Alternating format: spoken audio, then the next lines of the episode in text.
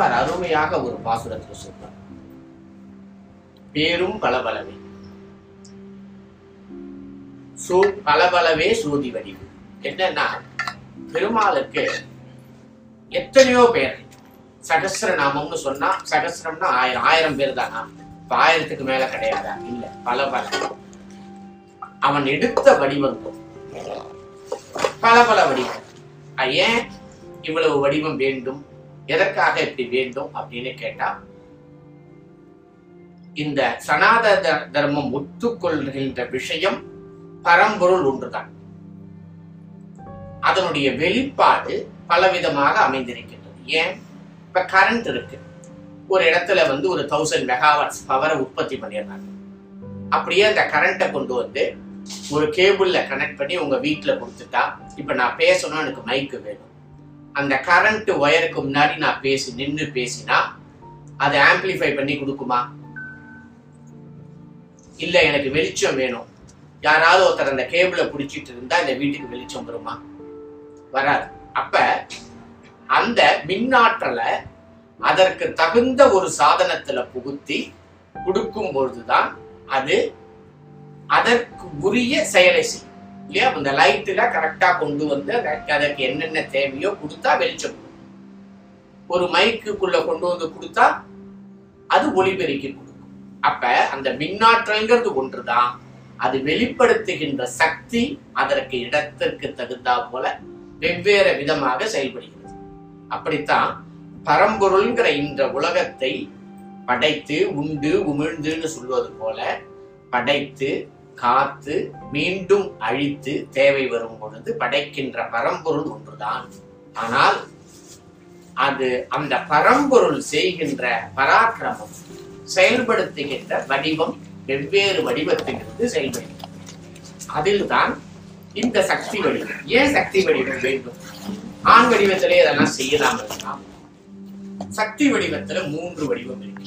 முதல்ல பராசக்தி அடுத்தது சகல ஐஸ்வர்யங்களையும் கொடுப்பதற்காக லக்ஷ்மி அடுத்து நமக்கு தேவையான ஞானத்தை கொடுப்பதற்காக சரஸ்வதி என்று மூன்று வடிவமாக ஏன் அமைத்திருக்கின்றார் கேள்வி. அப்ப ஒரு மனிதன் இந்த பூலோகத்துல பிறந்து சிறப்பாக சொல்லு வள்ளுவர் சொல்லுவது போல வையத்துள் வாழ்வாங்கு வாழ்பவன் என்று சிறப்பாக வாழ வேண்டும் என்றால் அவனுக்கு என்ன வேணும் முதல்ல? அவன் வந்து ஒரு ஏன்னா இப்ப நான் ஒரு சாதாரண ஆள். எனக்கு எந்த பலமும் இல்லை. அப்ப நான் கருணையோட இருக்கேன் அப்படின்னு சொன்னா கேட்கறவங்க சிரிப்பாங்க. ஏன்னா எனக்கு எந்த சக்தியும் கிடையாது எந்த பலமும் கிடையாது. அப்ப நான் கொஞ்சம் கருணையை காமிச்சு அடுத்தவர்களை அண்டித்தான் நான் வாழ்வேன்.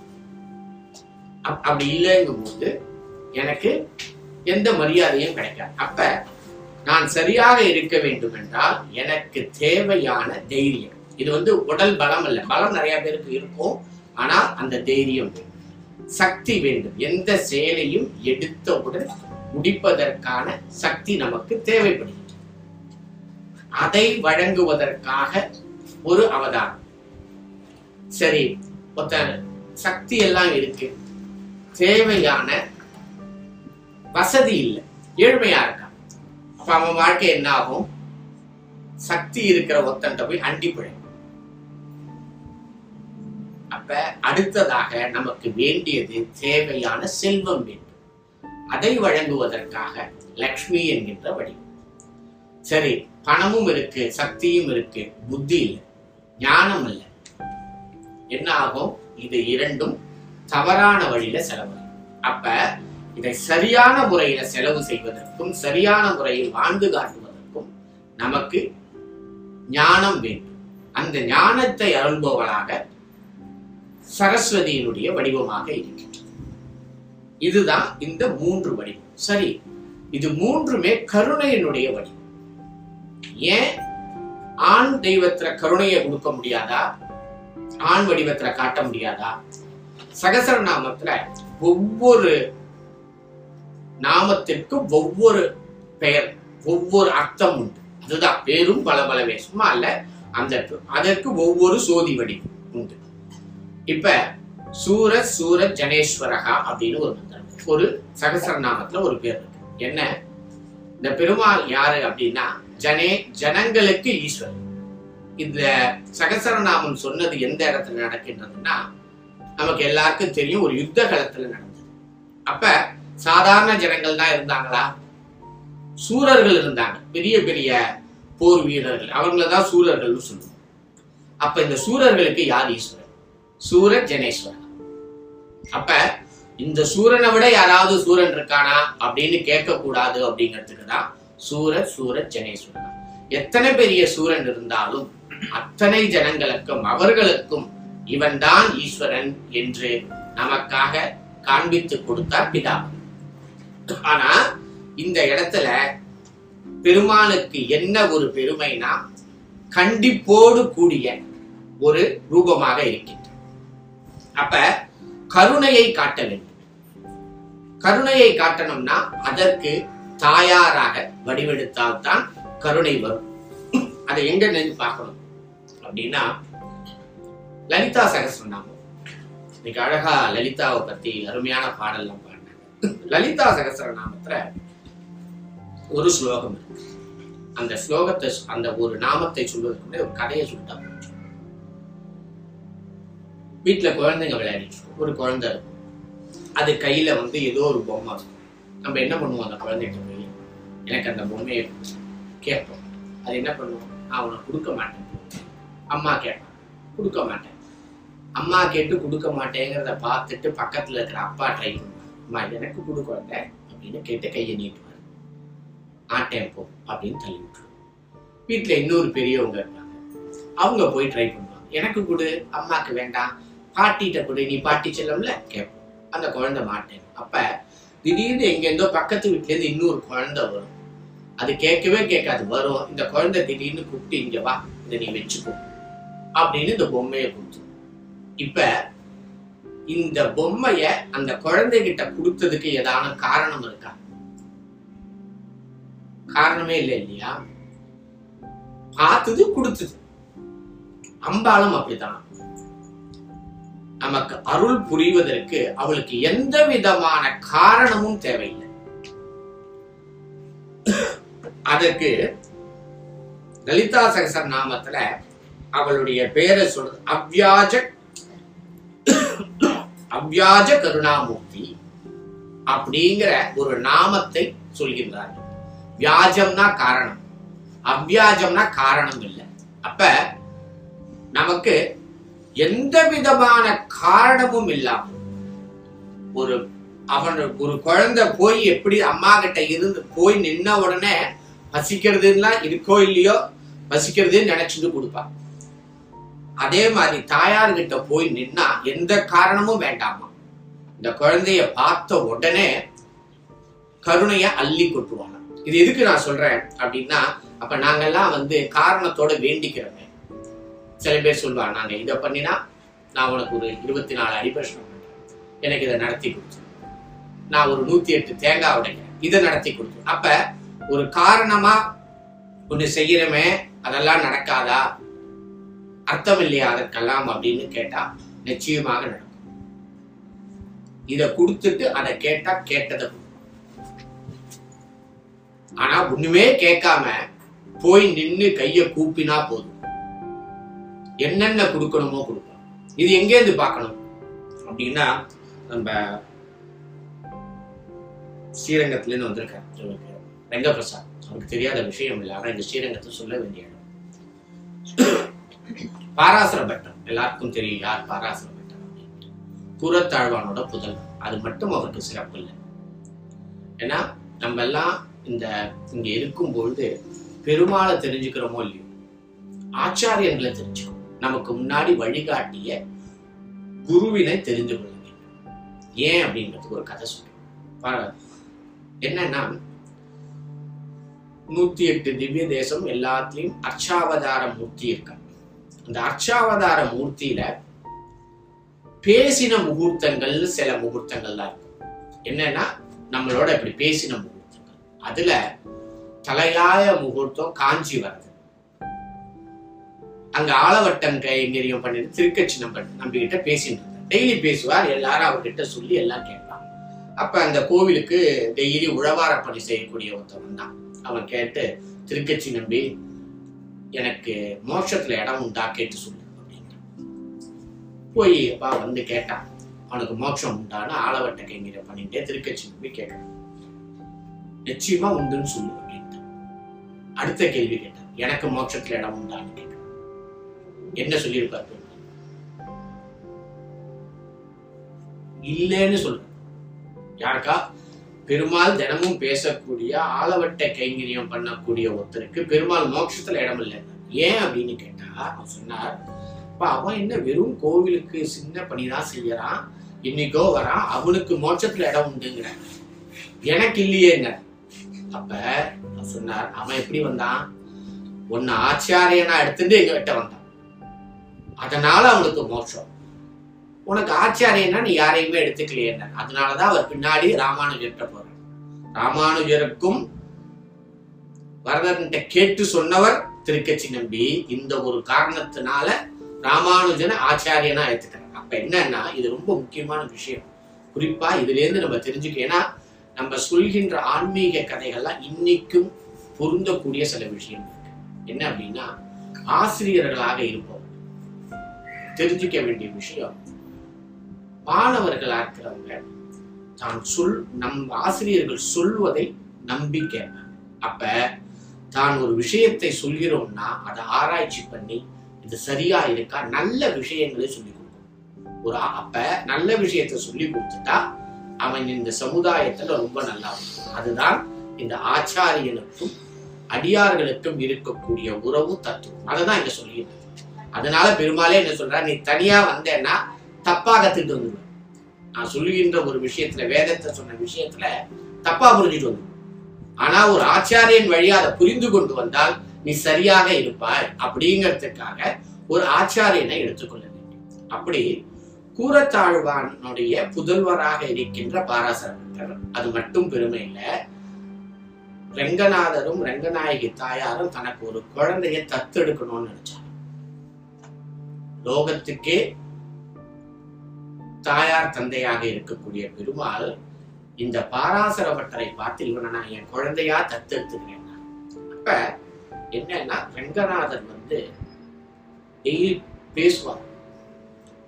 ரங்கநாதரும் பாராசரபட்டரும் பேசுவார்.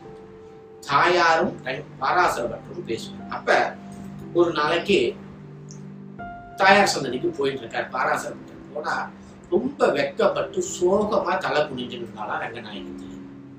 என்னம்மா ஏன் இவ்வளவு சோகமா தலைமுடிஞ்சிட்டு இருக்க? ஏன் என்னாச்சு இன்னைக்கு? ஒரு குழந்தை இந்த பக்கமா போனான் ஏன் உன் சன்னதிக்கு வந்தானா? அல்ல. அப்புறம் அவன் ஒரு ஆள் என்ன பண்ணுவான்னா டெய்லி அவன் வேலைக்காக அந்த தாயார் சன்னதி வழியா நடந்து போவான். ஒரு நாள் கூட அவன் அந்த தாயாரை அஞ்சலி பண்றதே இல்லை. ஆனா டெய்லி போவான். ஒரு நாளைக்கு என்ன தோணித்தோ தெரியல அவனுக்கு திடீர்னு அஞ்சலி பண்ணிட்டு அவன் பாட்டு போயிட்டான்.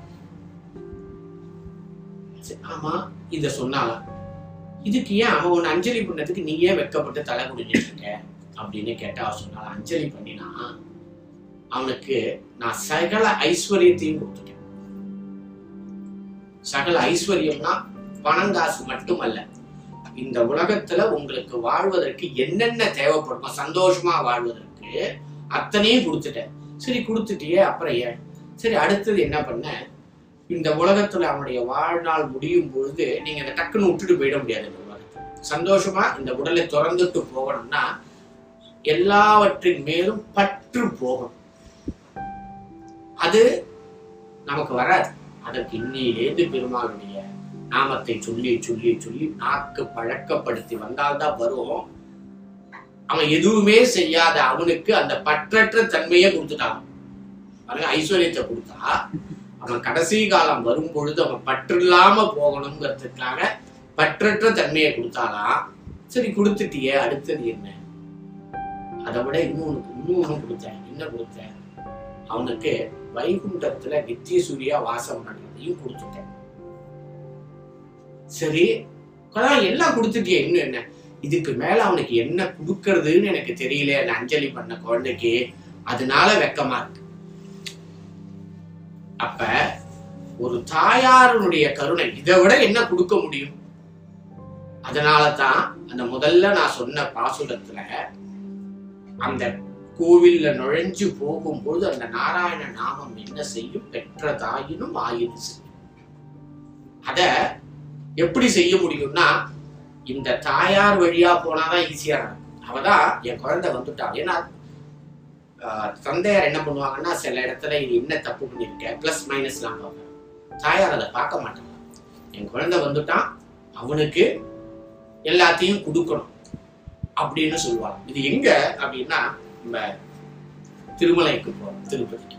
போனா ஏன் பெருமாளோட மார்புல போய் தாயார் உட்கார்ந்து போச்சுன்னு கீழே வந்துட்டான் ஆனா ஏன் மார்புல போய் உட்கார்ந்தாலானா பெருமாள் எங்கேயாவது வர பக்தர்களுடைய குற்றம் குறையெல்லாம் அளந்து பார்த்து இதுக்கு இவருக்கு இவ்வளவுதான் இவ்வளவுதான் சொல்லிடுவாங்க. அது செய்யக்கூடாதுன்ட்டு நேரா வந்தா தாயார் வந்து நம்மளை பாப்பா அவன் வந்துட்டான்னு இமீடியட்டா பெருமாளோட இதயத்துல சொல்வதற்காகத்தான். அவ எப்படி உட்கார்ந்த காலம் அகல இல்லேன் இறையும் என்று அலமேல் மங்கை உரை மார்பா பா நான் இந்த இடத்த விட்டு போக மாட்டேன் உன் சீவத்சத்திலேயே உட்கார்ந்துட்டு இருப்பேன் ஏன்? வரக்கூடிய அத்தனை பேருக்கும் உன்னுடைய கருணை கிடைக்க வேண்டும். அதனாலதான் திருப்பதிக்கு போனா திருப்பம் வந்தே தீரும்.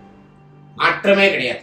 திருப்பதியில போய் பெருமாளை சேவிச்சுட்டு வந்துட்டா உங்களுக்கு என்ன வேணுமோ நடக்கும். ஏன்னா அலமே மங்கை உரை மாறுவா அப்படின்னு தாயார் ஸ்ரீவத்சத்திலேயே உட்கார்ந்து அதனால ஸ்ரீயோடு வாசம் செய்யக்கூடியவன் ஸ்ரீனிவாசன். அப்படி தாயார் கருணையை கொட்டுகின்றார் உங்களுக்கு என்னென்ன வேணுமோ இந்த லோகத்துல அத்தனையும் கொடுப்பதற்காக லக்ஷ்மியினுடைய வடிவமாக திருமகளுடைய வடிவமாக இருக்கின்றார் சரி அப்ப சரஸ்வதி என்ன செய்கின்றார் குமரகுருபரர் அழகு அழகான ஒரு பாசனம் மண்கண்ட வெண்குடை கீழாக மேம்பட்ட மன்னருக்கு இந்த வெண்குடை கவிழ்த்து கொண்டு அதற்கு மேல நான் இருக்கேங்கிற ஒரு கர்வத்தோட இருக்கிற மன்னன் இருக்கான் இல்லையா? அவன் மண்கண்ட வெண்குடை கீழாக மேம்பட்ட மன்னரும் என் பண். அவருடைய பாட்டை கேட்டவுடன் என்ன செய்யறானா பணிகிறான். இவன் ஏன் எதனால பணிகின்றான்? என்றால் படைக்கின்ற கடவுள் இருக்கான் இல்லையா?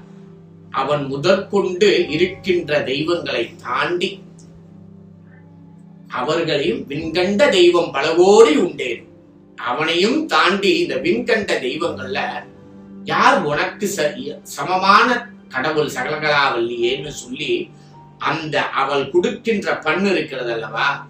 இந்த மன்னர்களையும் இந்த உலகத்துல எல்லாரையும் விட உம் நம்மளை வந்து முன்னாடி கொண்டு போய் நிறுத்தும்.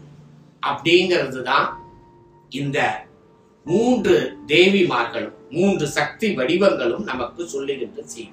சரி இன்னைக்கு இந்த இல்லத்தினுடைய குழுவுல வராகி என்பதுதான் முக்கியமான தெய்வமாக வைத்திருக்க இப்ப யார் இந்த வராகி? இப்ப மூன்று சக்தி வடிவம்னு சொன்னோம். அப்ப வராகிங்கிறது யார் அப்படின்னு பார்த்தா சக்தியினுடைய வடிவமாக துர்கை அதாவது ராஜராஜேஸ்வரி என்கின்ற அம்பாள் தன்னுடைய சக்தியை வெவ்வேறு வடிவமாக பிரதிஷ்டை செய்கின்றார். வெவ்வேறு காரணங்களுக்காக. அதுல வராகி அம்மன்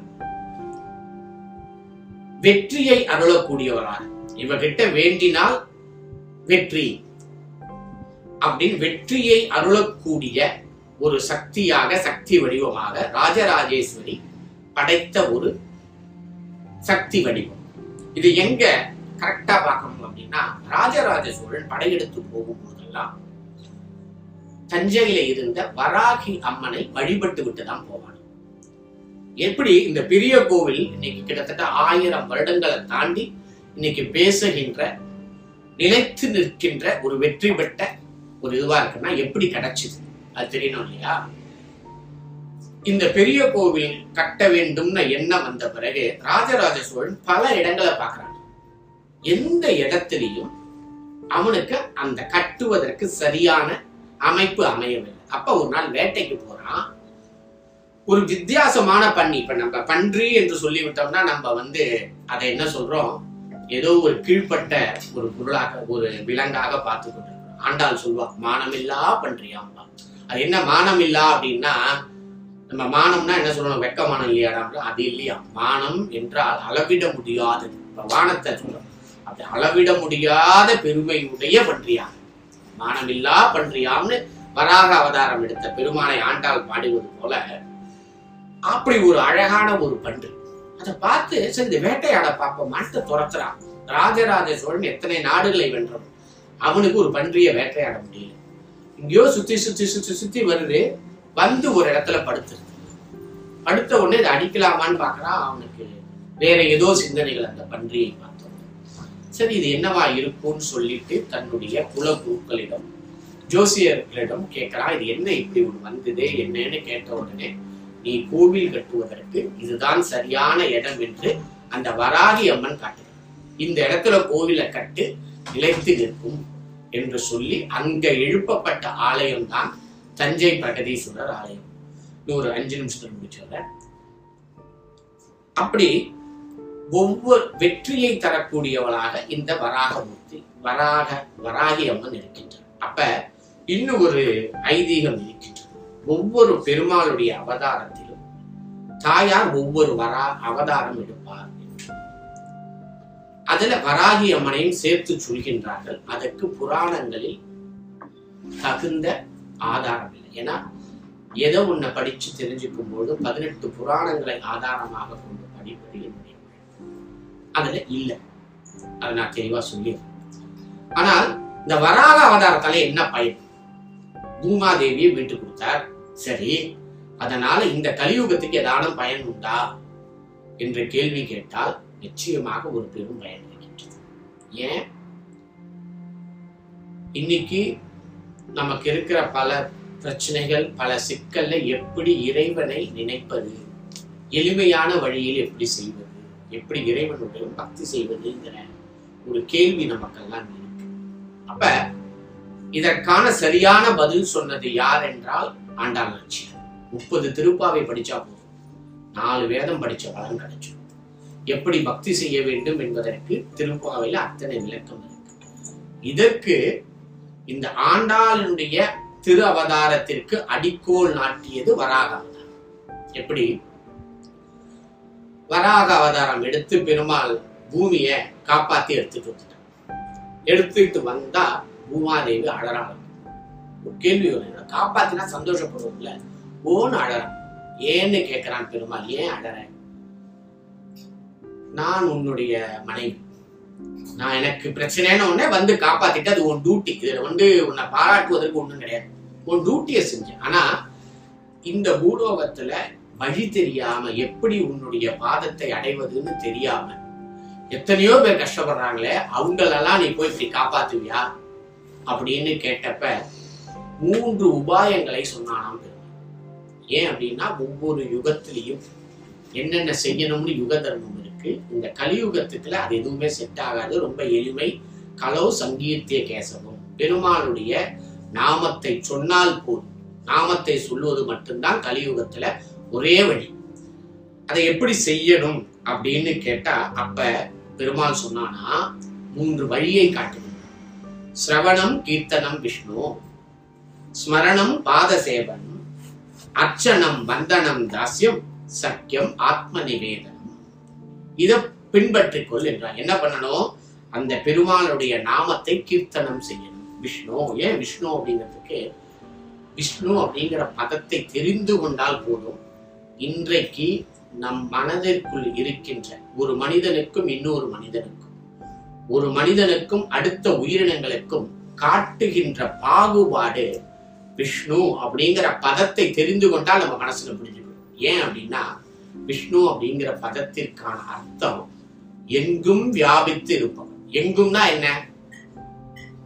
எனக்குள்ள இருக்கிற விஷ்ணு எனக்குள்ள இருக்கிற ஆத்மா தான் உனக்குள்ளேயும் இருக்கு. எனக்குள்ள இருக்கிற ஆத்மா தான் இன்னும் ஒரு உயிரினங்களும் இருக்கு. அதைத்தான் ஆண்டாள் சொன்னால் வையத்து வாழ்வீர்கள்னு ஏதோ இந்த மனிதர்களை மட்டும் அவள் சொல்லவில்லை. அத்துணை ஜீவராசிகளையும் சொன்னால் இந்த விஷ்ணுங்கிற ஒரு பதத்தை புரிந்து புரிந்து கொண்டு தினமும் ஜபித்து கொண்டு வந்தோமே ஆனால் நம் ஏற்றத்தாழ்வுகள் மறைந்து. அப்ப அதனாலதான் பெருமாள் சொன்னா எந்த நாமம் சிரவணம் கீர்த்தனம் விஷ்ணு அந்த நாமத்தை ஜபியுங்கள். ஜபிச்சா என்ன ஆகும்? அவனுடைய பாதத்தை வணங்குகின்ற பண்பு வந்து வணங்குவதற்கு ஒரு பண்பு வேணும். சும்மா பார்த்துட்டு அரசியல்வாதிகள் நம்ம நல்லா வணங்கார் அப்படின்பா. அது இல்லை. வணங்கணும். அந்த வணக்கம் செய்கின்ற பண்பு வந்துவிடும். வந்துவிட்டால் அந்த பெருமானிடம் அர்ச்சனை செய்வோம். இது நடந்தா என்ன ஆகும்? சத்தியம் ஆத்ம நிவேதனம். பெருமாளுக்கு இன்னைக்கு ஏதோ சுண்டல் எல்லாம் பண்ணி பெருமாளுக்கு நிவேதனம் பண்ணுவாங்க இல்லையா? இந்த பக்குவம் ஒரு நாளைக்கு ஒன்று ஒன்று ஒன்று ஒன்றா பண்ணினா என்னுடைய ஆத்மாவை பெருமாளுக்கு நிவேதனமாக சமர்ப்பிக்கின்றேன் என்கின்ற பக்குவம் அப்ப முதல்ல எங்க ஆரம்பிக்கணும்? பெருமாளுடைய நாமத்தை சொல்லி இத முடிச்சா போட்டு வச்சிருந்தாலாம் பூமாதி இப்படி யுகங்கள் கடந்தது. கலியுகம் வரும் பொழுது எனக்கு என்ன? இப்ப வந்து கலியுகத்துல இவ்வளவு பிரச்சனை இருக்கு லட்சுமிகிட்ட கேட்டாராம் நீ போறியா அவதாரம் பண்ணி இந்த மக்களுக்கு ஏதாவது நல்ல வழியை சொல்றியா? சொன்னாலாம் ராமாவதாரத்துல உன் கூட வந்து நான் பட்ட பாடு தனியா காட்டுல போய் உட்காந்து ராட்சசன்ட்ட மாட்டிட்டு அதெல்லாம் விட மோசம் என்னை தீக்குளிக்க சொன்னேன்.